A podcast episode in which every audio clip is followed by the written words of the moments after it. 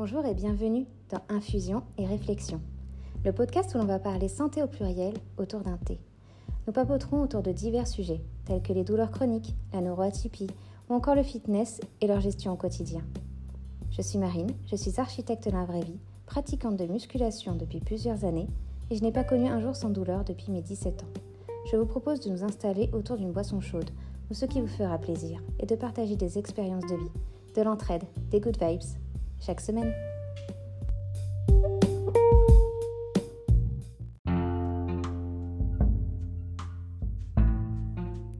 Aujourd'hui, je souhaiterais vous parler rééquilibrage alimentaire et perte de poids saine. Nous avons fait plusieurs épisodes sur la santé mentale, mais selon moi, la santé mentale et physique ne vont pas l'une sans l'autre. Nous sommes un tout et ma vision est holistique. Et puis, à l'arrivée des beaux jours, fleurissent les programmes, crèmes et pilules miracles, comme chaque année. Alors forcément, lorsque l'on s'intéresse à l'alimentation saine et à l'activité sportive depuis des années, on grince des dents devant ces publicités mensongères se foutant de la santé des gens. Alors, au lieu de rager dans mon coin, on va plutôt s'intéresser à une vision plus saine, équilibrée et durable des choses. Alors, quelle est la différence entre rééquilibrage alimentaire, régime, sèche, etc. Comment s'alimenter sainement sur la durée? Par où commencer? Comment composer une assiette saine facilement toute la semaine? Et les fameux 80% dans l'assiette, 20% dans le sport. Bullshit ou true story?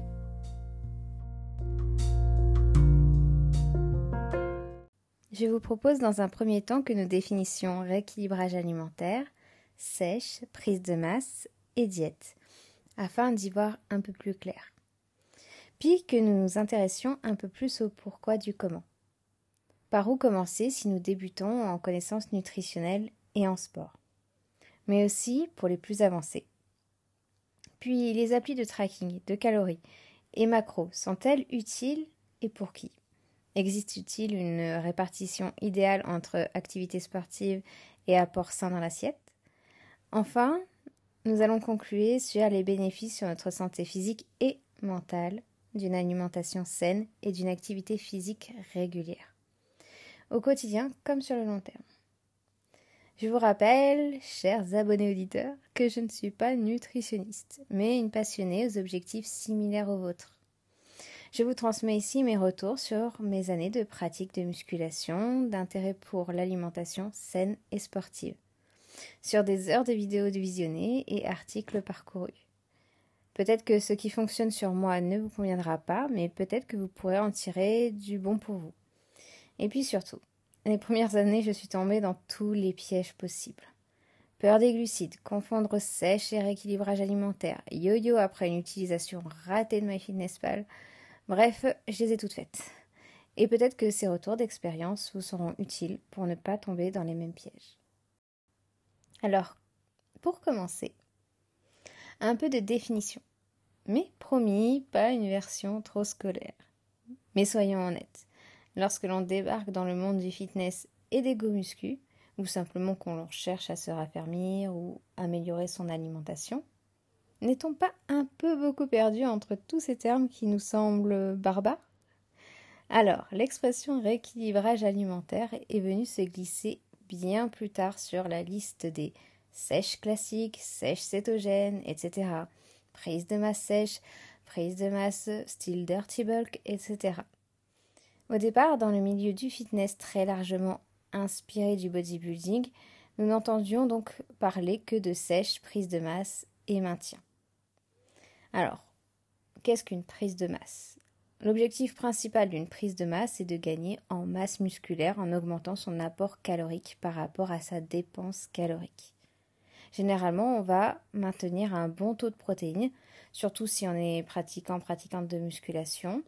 On va augmenter les lipides et surtout les glucides, tout en ayant une activité musculaire intense comme avec euh, des séries entre 8 et 12 répétitions en musculation par exemple.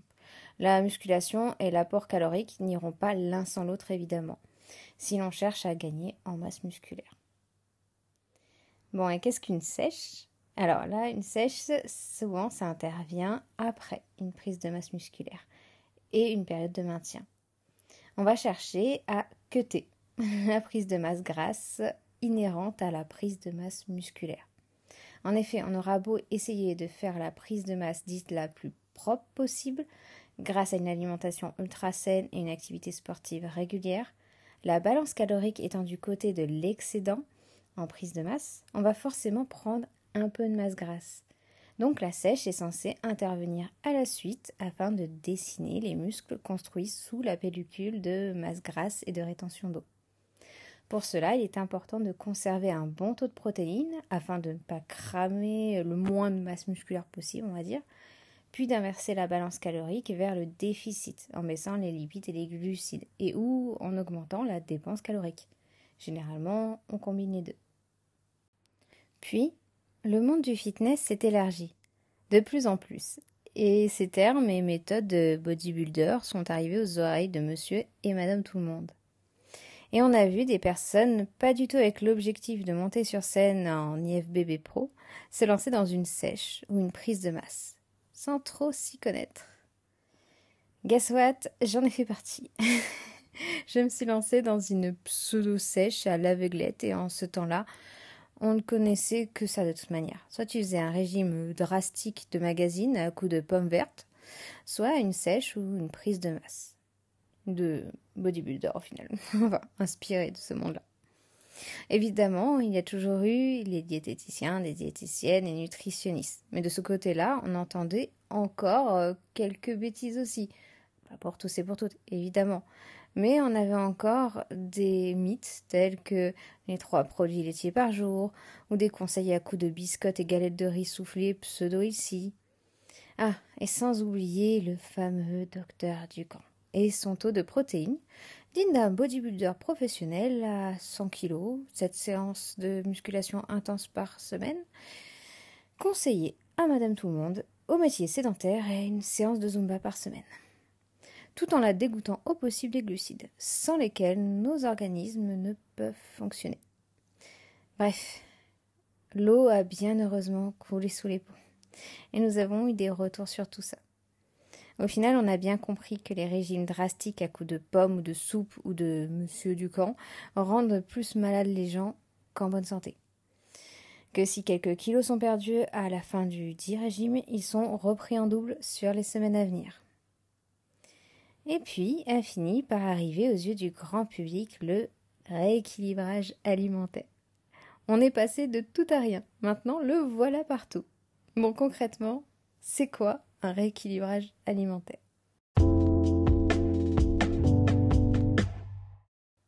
Et est-ce qu'on peut atteindre ses objectifs physiques avec un rééquilibrage alimentaire? Alors tout d'abord, un rééquilibrage alimentaire, c'est avant tout repartir sur de bonnes bases. Lorsque notre alimentation n'est plus équilibrée ou qu'elle ne l'a jamais trop été, il faut d'abord réapprendre, reprendre les habitudes d'une alimentation saine durablement. Pour cela, et sans bannir nos petits plaisirs à tout jamais, on réduit les aliments ultra transformés, les sucres industriels, les blancs et on favorise des glucides de bonne qualité, céréales, légumineuses et fruits. Alors, comment remplacer le sucre blanc dans le café ou le thé? On peut opter pour le sirop d'érable ou d'agave, ou encore, par exemple, le sucre de fleur de coco, qui seront de meilleure qualité que le sucre blanc. Et bien qu'ils auront un pouvoir sucrant, ils auront un apport en sucre moins important. Et ensuite, c'est à prendre petit à petit à connaître l'importance d'un bon équilibre entre macronutriments, protéines, glucides, lipides et micronutriments, vitamines et minéraux. N'oubliez pas que vous aurez beau ingérer des quantités astronomiques de protéines, si à côté de ça vos apports en micronutriments sont quasi nuls, vous n'assimilerez pas bien ces protéines. Les micronutriments sont la clé pour aider à assimiler de manière optimale les macronutriments. Et ces micronutriments se trouvent principalement dans les fruits et légumes, mais aussi dans les huiles riches en oméga, dans les épices, herbes aromatiques, ou encore dans les graines de lin, de chia ou de chanvre. En somme, c'est une alimentation riche et variée qui sera la clé d'un rééquilibrage alimentaire réussi. Par varié, je n'entends pas forcément avec des produits animaux. Ceux et celles qui me suivent depuis longtemps savent que je suis végétalienne, mais variée en type d'apport de macro et micronutriments. Parce que, à part concernant la vitamine B12, nous trouvons aussi tout ce qu'il nous faut dans l'alimentation sans produits animaux. D'ailleurs, l'alimentation végétale est très riche en macro et micronutriments, ainsi que de fibres. Si elle est bien sûr saine et principalement axée sur de la cuisine maison. J'en profite pour dire qu'en général, on ne compte pas le tofu et tempeh lorsqu'ils sont achetés de manière brute comme des aliments transformés. Dans le sens où il s'agit d'un processus de fermentation. Vous pouvez très bien le faire chez vous. Mais pour des raisons de praticité, de temps et de place dans la cuisine, nous les achetons bien souvent euh, en magasin bio ou asiatique. Lorsque je parle d'aliments transformés, je vais plutôt évoquer l'ultra-transformation industrielle, tels que les plats préparés, et encore ça dépend lesquels, mais parlons globalement, ainsi que les biscuits de supermarché ultra sucrés, les bonbons artisanaux, les nectars de fruits industriels, et tout ce qui est une liste de compos longue comme le bras. Bref, un rééquilibrage alimentaire, c'est cheminer vers une alimentation plus saine et équilibrée, dans le but d'instaurer de bonnes habitudes sur le long terme. Et bien sûr, vous en verrez des résultats physiques et aussi sur votre morale en général de cette alimentation plus saine. Petit à petit, forcément, vous allez voir les bénéfices de cette alimentation. Du coup, un rééquilibrage alimentaire, c'est plutôt dans le but de retrouver de bonnes habitudes alimentaires, idéalement pour la vie. On va parler un temps de rééquilibrage alimentaire et puis après, nous aurons vraiment adopté cette alimentation saine et équilibrée, ça deviendra un mode de vie et plus quelque chose euh, de passage. Alors que les sèches et prises de masse ne sont pas adaptées pour un très long terme, mais sur une période donnée, dans un objectif donné. De plus, ce sont des termes issus du monde du bodybuilding, donc intégrés à une pratique professionnelle une pratique jusqu'au boutiste demandant de pousser son corps dans ses retranchements les plus extrêmes si l'on souhaite monter sur scène aux Olympias par exemple. Alors personnellement je suis très fascinée par le monde du bodybuilding, quoi qu'on en pense c'est très intéressant à étudier. Sauf que monsieur et madame tout le monde, cherchant à raffermir leur petit bidou, j'adore le terme bidou ventraux, que vous m'entendrez souvent employer. Ce n'est pas péjoratif dans mon esprit, mais bien quelque chose de mignon alors ne vous offusquez pas. Bref, dans l'idée de se raffermir, de gagner en tonicité, de se remettre en forme, etc., les sèches et prises de masse ne sont pas adaptées. Ce sont des méthodes professionnelles. Rien ne vous empêche de les utiliser à votre échelle, mais ce ne sont pas des méthodes, selon moi, et modes de fonctionnement adaptés aux débutants, ni aux personnes souffrant de TCA, troubles du comportement alimentaire. Selon moi, bien sûr, Évidemment, ces propos sont à nuancer, comme d'habitude, à voir dans le cadre d'un suivi avec un ou une professionnelle de santé. Je vous conseillerais donc de commencer par un rééquilibrage alimentaire, afin de partir sur de bonnes bases. Nous allons développer prise de masse et sèche pour les plus confirmés dans la démarche, après qui souhaiteraient par exemple peaufiner leurs résultats, sans but professionnel. Si vous souhaitez vous professionnaliser dans le milieu du fitness et du bodybuilding, là il faudra se tourner vers des pro aguerris tels que des coachs bébé jeps ou préparateurs physiques. Bref, revenons sur nos bases. Comment réaliser un bon rééquilibrage alimentaire? Dans un premier temps, je vous conseillerais déjà de réfléchir à vos courses en avance. Soit de faire une liste papier, soit dans votre tête. Et ainsi, de se rendre dans les rayons qui vous sont utiles et pas forcément dans tout le supermarché. Ah, et surtout, ne faites pas vos courses le ventre vide. Surtout pas. C'est le meilleur moyen de craquer sur les aliments dont vous tentez de vous détacher. Et surtout si vous n'en êtes qu'au début de votre détox de sucre indus, par exemple. En effet, le sucre est une drogue très très puissante. Je pense que maintenant, on le sait tous. Mais on a tendance à minimiser la durée de détox nécessaire pour que notre cerveau nous envoie plus, ou en tout cas beaucoup moins, des signaux d'alerte lumineux de pseudo-besoin devant chaque paquet de gâteaux ou de bonbons. Alors c'est long, c'est relou, comme se détacher de n'importe quelle addiction. Ce qui ne veut pas dire plus jamais de gâteaux. Mais peut-être que l'on peut se faire plaisir avec un bon gâteau fait maison avec des ingrédients de qualité le dimanche et laisser les gâteaux industriels dans les rayons du supermarché la semaine. Puis votre cuisine remplie de bons ingrédients, eh bien on va pouvoir passer à la cuisine. Justement.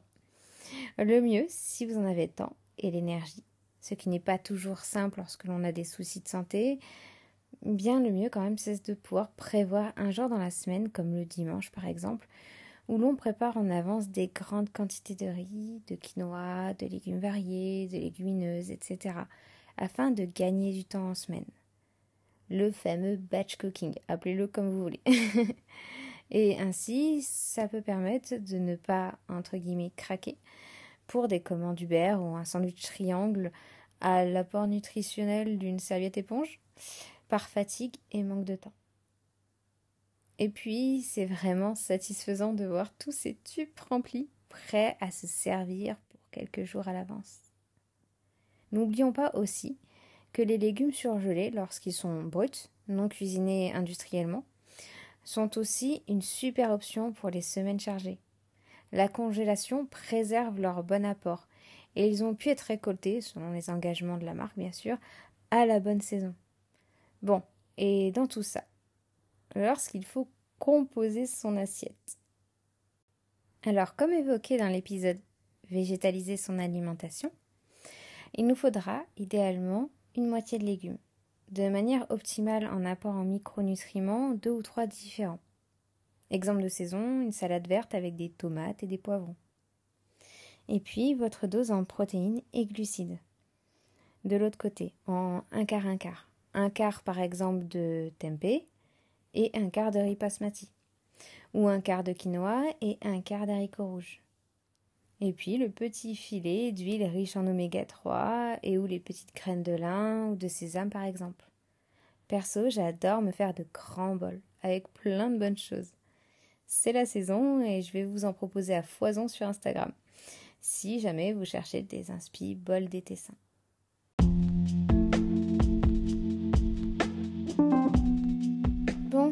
Et puis les fameux 80% de l'assiette, 20% de sport.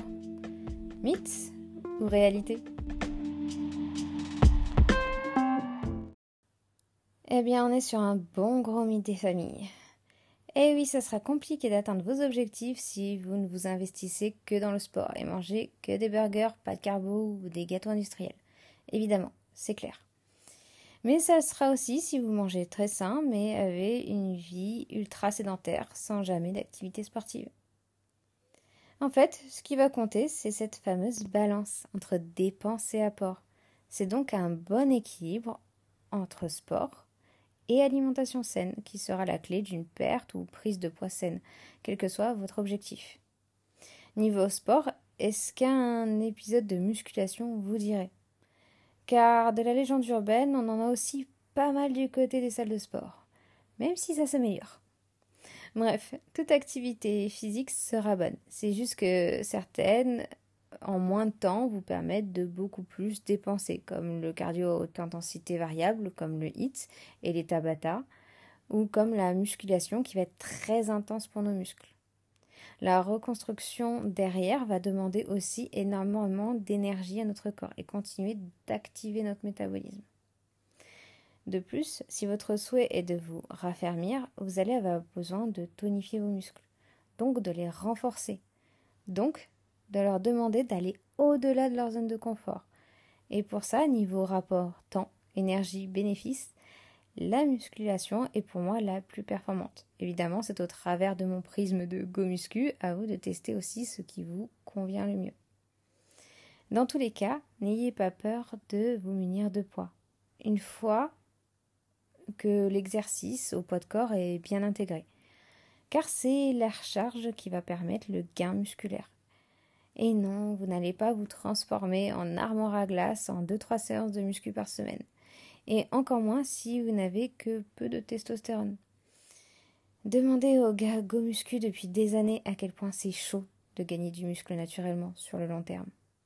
C'est long, ça demande de la rigueur. Bref, ce n'est ni un squat à 20 kg, ni un développé couché à 5 par main qui vous transformera en choisi. Pas du tout. De plus, ne vous affolez pas pour des cuisses plus volumineuses en fin de séance bas du corps. Ce n'est que de la congestion. Et malheureusement, pour beaucoup de go muscu, ça s'estompe rapidement.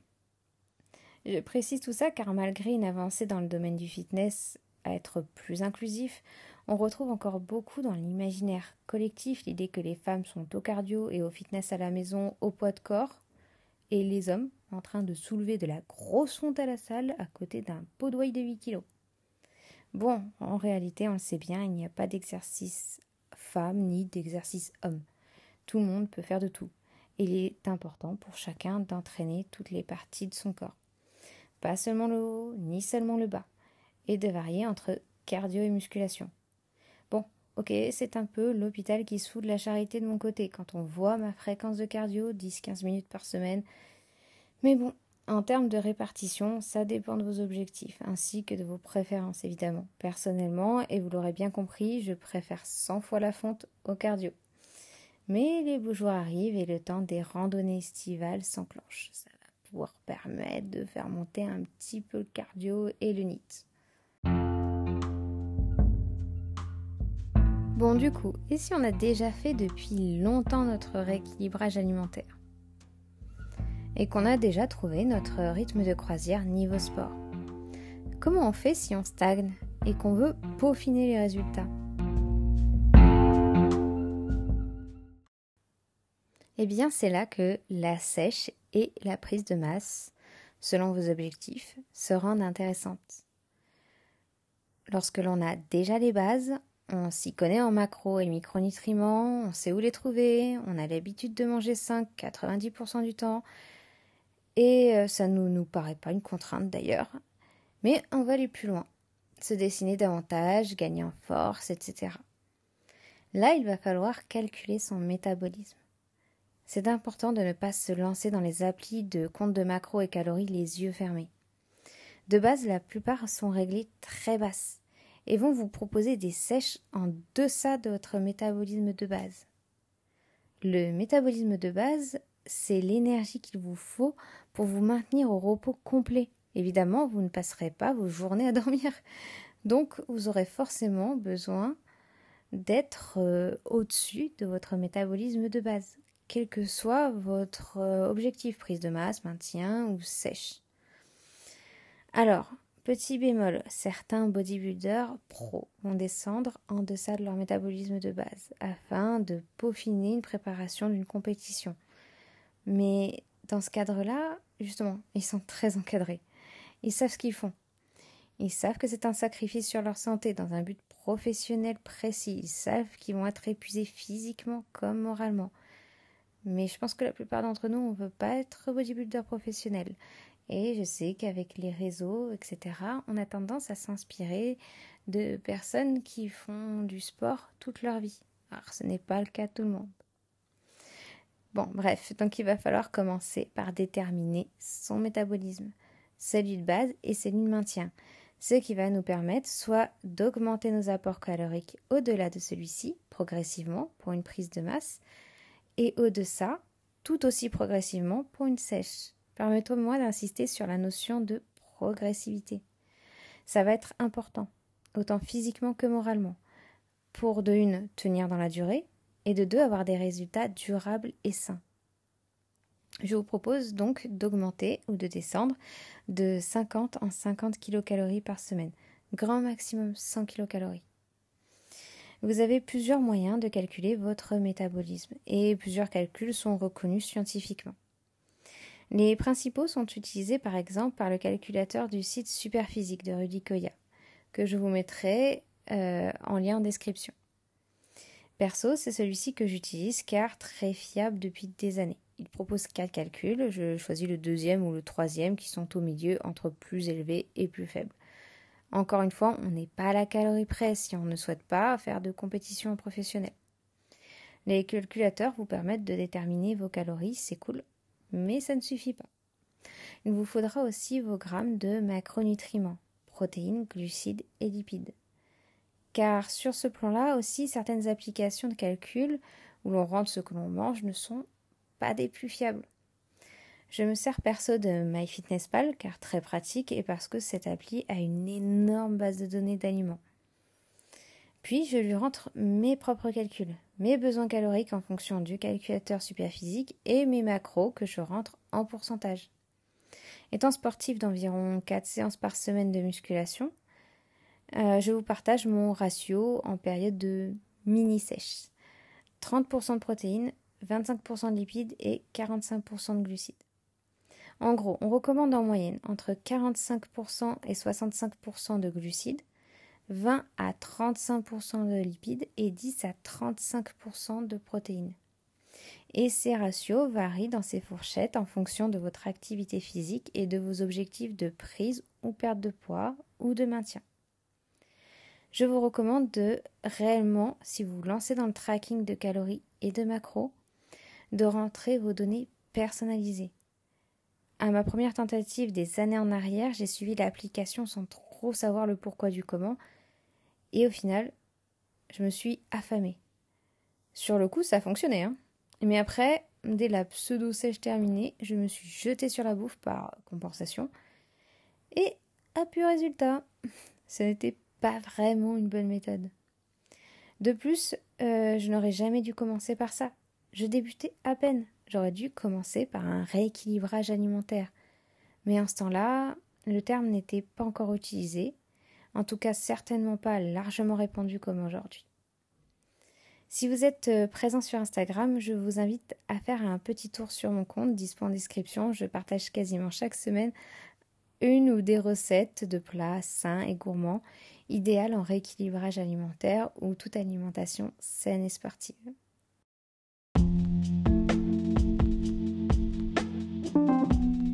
Et puis finalement, quels sont les bénéfices sur notre santé nos attentes esthétiques et sur notre mental d'une alimentation saine et équilibrée?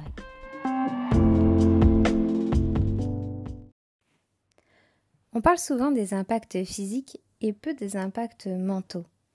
Or, une alimentation saine apportera le panel nécessaire de micro et macronutriments nécessaires au bon fonctionnement optimal de votre organisme, que ce soit dans la tête comme dans le corps. Alors certes, une alimentation saine ne guérira pas miraculeusement une grave maladie, mais elle permettra de ne pas aggraver les choses par une mauvaise alimentation. Elle permettra peut-être, petit à petit, d'aider à aller vers le mieux. Et dans tous les cas, une alimentation saine permettra de diminuer le risque de problèmes de santé sur le long terme.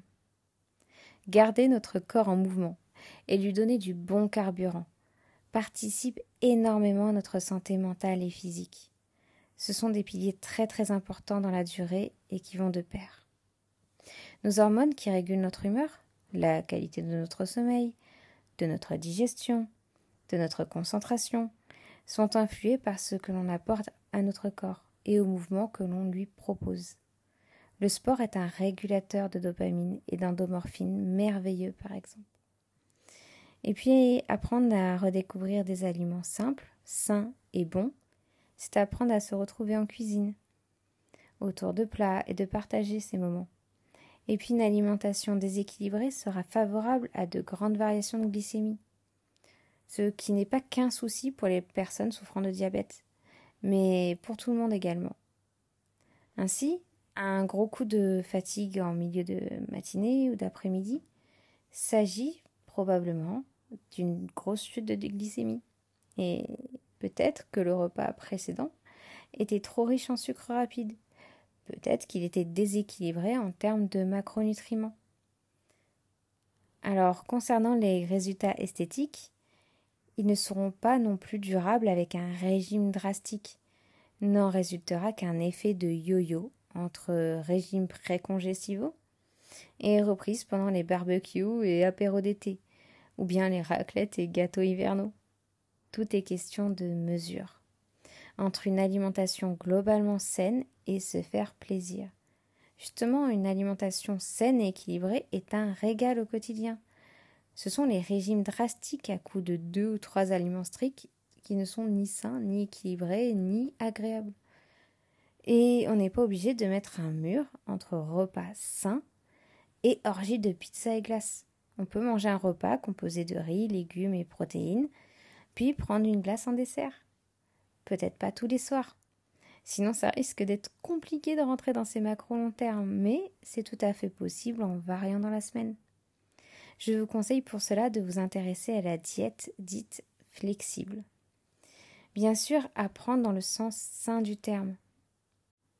Rappelons qu'une diète n'est pas forcément un régime strict, c'est simplement une manière de manger, des habitudes alimentaires. Donc ça peut être toutes sortes de choses.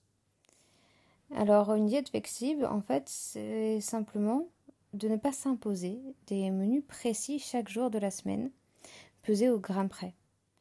Mais on va plutôt calculer globalement en variant les aliments. On va calculer globalement son taux de macronutriments et son total calorique sur la journée. Bien sûr, rappelez-vous que les calculs ne sont pas indispensables. Ils sont là pour peaufiner le travail si vous en avez euh, l'envie et que vous avez en tête un résultat plus précis et lorsque les bases sont déjà solidement pesées. Enfin, je conseille les calculs que si vous êtes dans une relation saine et posée avec la nourriture. Sinon, ça ne pourrait qu'aggraver des troubles alimentaires. J'ai bien vu à quel point j'ai pu me créer une peur bleue des glucides à une époque où je n'avais pas toutes les infos en main et que j'avais commencé les choses à l'envers, alors que personnellement je n'ai jamais souffert de TCA. J'ai euh, heureusement vite laissé tomber et suis revenue à la normale. Mais j'imagine les effets dévastateurs que cela pourrait avoir sur une personne ayant une relation compliquée avec la nourriture. Les calculs requièrent un recul sur la situation et une certaine expérience dans la nutrition sportive à mon sens. Et puis surtout, on arrive déjà à beaucoup de choses rien qu'en mangeant de manière saine et équilibrée, de manière intuitive. Bien sûr, j'aimais des guillemets à l'alimentation intuitive, car l'intuition pure demande de s'être déjà détaché d'addiction au sucre ou au gras industriel, comme évoqué précédemment. Les effets sont les mêmes que n'importe quelle addiction. Donc on peut s'écouter globalement sur notre faim, mais apprendre à discerner l'envie compulsive de sucre rapide et la véritable faim. Petite idée pour les fringales à transformer en encas sain. Poignée d'oléagineux et fruits secs. Un carreau ou deux de chocolat noir, un fruit ou un shaker de protéines, Energy Balls ou encore une barre maison ou une barre à la bonne composition. Évidemment, tout ça dans une quantité mesurée, parce qu'évidemment, avec n'importe quel aliment sain, on peut aussi se retrouver dans l'effet inverse que désiré s'il est consommé de manière déséquilibrée. Tout est toujours une question de mesure, encore une fois. Pour conclure, il y a un monde entre manger sain et régime, ne l'oubliez pas. Enfin, régime dans le sens communément admis du terme au sens populaire, c'est-à-dire une alimentation restrictive temporairement dans un but de perdre temporairement du poids. À la base, régime et diète sont seulement des manières de s'alimenter. Ça peut être tout et rien. Ça peut être très bénéfique comme catastrophique. Tout est question de mesure, équilibre et relation saine à la nourriture, même si cela peut prendre du temps. Ce qui compte, c'est l'intention. Petit à petit, et surtout sur le long terme. Et puis pour des résultats pérennes, rien ne vaut qu'une association sport et alimentation, qui sont tout autant importants l'un que l'autre. Il n'y a pas de rapport de force, pas l'un qui prend le dessus sur l'autre. Ils sont tout aussi importants, tout aussi complémentaires, tout aussi bénéfiques pour votre santé mentale et physique. Évidemment, il n'y a pas qu'une sorte d'activité physique. On a beaucoup parlé de musculation et fitness car ce sont les domaines au sein desquels j'évolue. Mais le plus important reste le mouvement régulier, quelle que soit sa nature, en fonction de ce qui vous fait plaisir, de ce qui vous est accessible et surtout de ce que vous pourrez répéter facilement chaque semaine.